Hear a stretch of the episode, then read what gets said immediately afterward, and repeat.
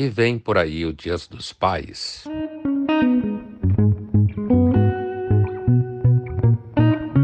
A gente sabe que Dia dos Pais, Dia das Mães, Dia dos Namorados, todas essas coisas são, na realidade, uma criação da publicidade.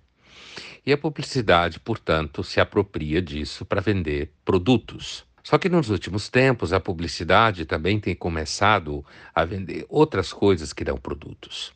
Como todo mundo sabe, aquela velha máxima que fazia diferença entre o jornalista e o publicitário, em que ambos vão para o inferno, mas o primeiro não sabia, o jornalista e o publicitário sabia, essa máxima hoje vale também para os publicitários. Eles também não sabem que vão para o inferno. Acreditam que estão mudando o mundo. Será mesmo? O fato é que a, o discurso sobre os pais agora está começando a tomar vulto e começando a aparecer como uma questão de inclusão e diversidade. A gente sabe que a pauta de diversidade é um dos temas mais quentes no mercado, inclusive no mercado do marketing.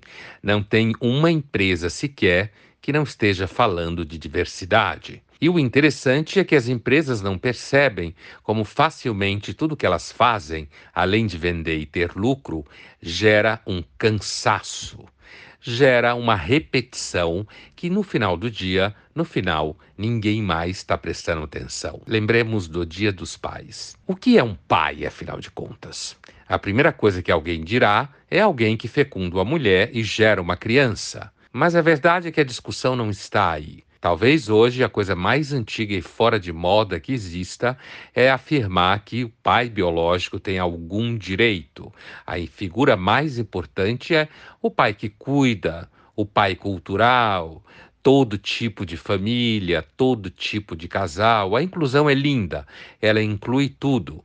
Só não inclui gente acima de 50 anos no mercado de trabalho. Mas ao mesmo tempo em que as pessoas discutem a paternidade, a responsabilidade dos homens com relação às crianças, as demandas feministas em relação aos pais tomarem conta das crianças, no final do dia, a verdade é que ninguém quer ter filhos. A maior parte das pessoas, inclusive os homens no caso, estão correndo cada vez mais léguas de distância de engravidar qualquer mulher. Por quê?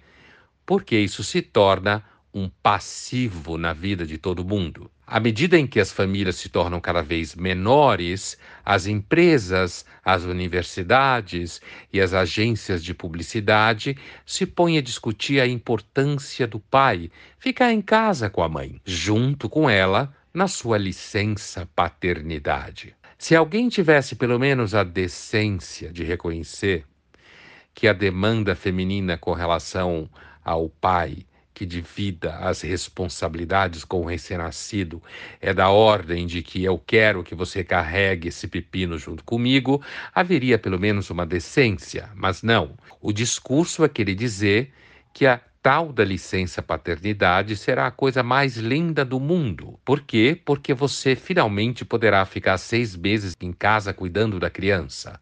A pergunta é: quem quer de fato fazer isso? Nem as mulheres querem mais. Portanto, a equação, a resposta dessa equação é muito simples.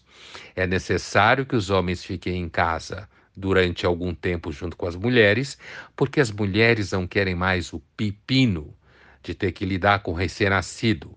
E aí a equação se torna mais um elemento contra a figura masculina, pelo simples fato de que a mulher já gerou a criança durante nove meses, já passou por todo o problema que é ficar grávida, já passou por todo o problema que é dar à luz.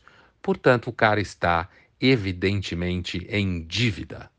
E, portanto, ele deve ficar afim de fazer aquilo que, na verdade, a maioria não quer.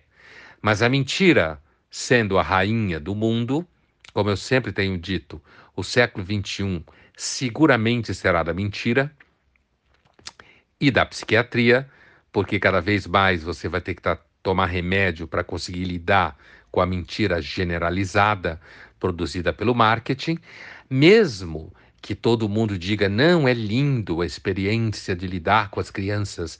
Por que que essas pessoas que falam isso por aí não se perguntam: "Ah, é? Então por que cada vez mais se tem menos filhos? Se é tão lindo ser pai, isso já foi muito discutido com relação à maternidade, mas é uma outra chave. Falando sobre como é lindo ser pai, por que se é tão lindo assim? Por que cada vez mais ninguém mais quer ser pai? Reconhecemos uma coisa: se até o governo do estado começou a abrir hospitais públicos veterinários, é porque, como a gente vem discutindo há muito tempo, mas insistentemente, o mundo do marketing, que se transformou na verdadeira razão pública, em prática, não enxerga que se até o Estado resolveu, com fins políticos, abrir hospitais públicos, hospitais veterinários, é porque, olhando para os jovens, olhando para o mercado eleitoral à frente, fica cada vez mais claro que é importante dar atenção aos pets, porque é aí que está alocada a paternidade. Também a maternidade, mas a paternidade no caso agora. Então é muito provável que dentro de algum tempo alguém que adote um cachorrinho ou alguma coisa assim, de repente ganhe direito a alguma licença. É claro que isso tudo só pode ser discutido no âmbito em que o capital se reproduza. Ninguém vai dar licença paternidade ou mesmo maternidade, licença essa que não tem em todos os países do mundo, simplesmente de graça. Isso não pode estourar as contas finais. Isso não pode fazer com que, no final, não se tenha lucro. Mas no meio da confusão e no meio da festa, em que se tenta dizer existem mães de samambaias, existem mães de cachorros e gatos. Logo, logo também existirão pais de samambaias e pais de cachorros e gatos. E as pessoas se colocarão a discutir no Dia dos Pais, como já foi discutido no ano passado, o modelo do pai como um homem trans. Logo, logo, a gente vai chegar ao modelo de pai como alguém que é capaz de desenvolver uma vasta afetividade em relação às plantinhas. E paulatinamente o mundo vai se transformando num espaço em que a infantilização toma conta de todas as práticas. Então, nesse Dia dos Pais, em que depois de muitos anos todo mundo sabe que paternidade e maternidade, ainda que seja uma experiência importante, as pessoas estão fugindo dela. Depois de tantas décadas em que se destruiu o pai como figura patriarcal, figura autoritária, agora surge um novo discurso da nova paternidade. Essa nova paternidade, na verdade, é uma forma de maternidade expandida, porque essa nova paternidade é compreendida como a figura do homem que devia ter um seio artificial para dar de mamar aos seus filhos. E tem muito cara por aí que acha que isso, na verdade, é uma nova forma de paternidade. O que paulatinamente desaparece da face da terra é a ideia do que vem a ser, de fato, a paternidade. Quem estará disposto a assumir o lugar daquele que deve exercer algum tipo de poder para ao mesmo tempo ser, de alguma forma, odiado. Aquilo que se falava na velha psicanálise, mesmo freudiana ou lacaniana, ambas tentando se redefinir para caber no mundo do marketing, das diversidades e inclusão, o que se dirá da figura do pai? O pai está morto, o pai está sepultado. Agora somos todos pais. Somos todo, somos todos a fonte de todas as leis. O mundo não tem mais orientação nenhuma. Será isso uma festa? Eu acho, na verdade, que isso é uma farsa. O que vai tomando paulatinamente o lugar, digamos, de narrador da vida, que alguém poderia pôr na conta do patriarcalismo em algum momento, é esse discurso de uma nova paternidade que, na realidade, não é paternidade coisa nenhuma, é simplesmente uma ampliação da ideia de maternidade para o lugar da paternidade. Todos dando de mamar, todos chorando junto e os homens cada vez mais tendo que se redefinir como uma nova masculinidade, um novo papel social, que, na melhor das contas, que seja alguém incapaz de ter qualquer ereção de fato, e que seja alguém completamente manipulável, e que seja alguém que tenha cada vez mais vergonha de sentir qualquer sentimento sombrio. Isso é para todos, não é só para o Dia dos Pais.